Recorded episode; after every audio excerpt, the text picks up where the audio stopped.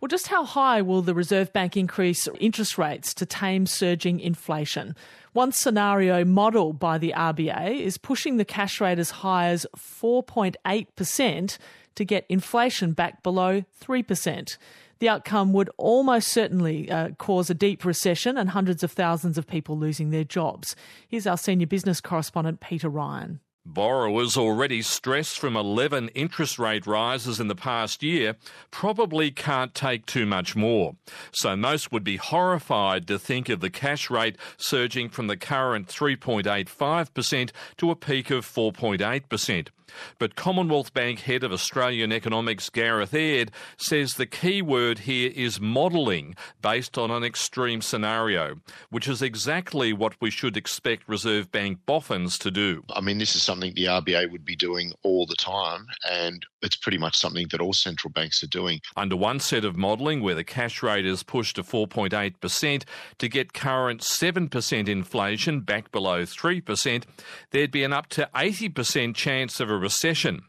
It's unlikely the RBA board would take this radical path given the risk of surging unemployment from a slowing economy and hundreds of thousands of people potentially losing their jobs.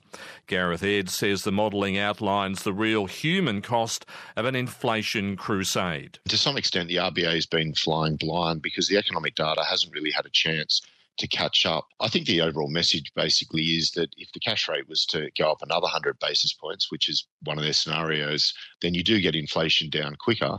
But yet it comes at the cost of the unemployment rising more quickly, and that increases the probability of a recession. Do you still rate the possibility of a recession as likely, even without that very high cash rate of 4.8%? Look, it, it's possible. BetaShares chief economist David Bassanese says just because the Reserve Bank models scenarios doesn't mean they'll materialise. No, I don't think it's surprising at all. I mean, you know, they don't usually put these out for public release. David Bassanese refers to the Reserve Bank's narrow path of taming inflation without a hard economic landing.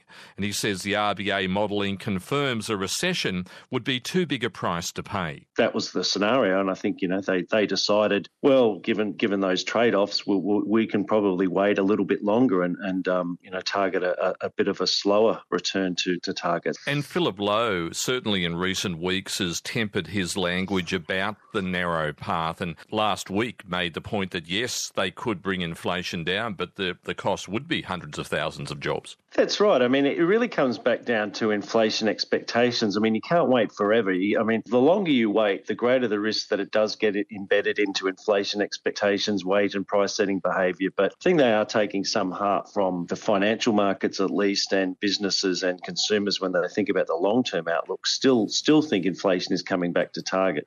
Most economists think Australia will manage to avoid a recession, given that the RBA cash rate has almost peaked and there's now evidence that consumer spending is rapidly slowing, opening up the possibility that interest rates might be cut early next year after the economy is driven to the brink of a deep downturn. That's our senior business correspondent, Peter Ryan, there.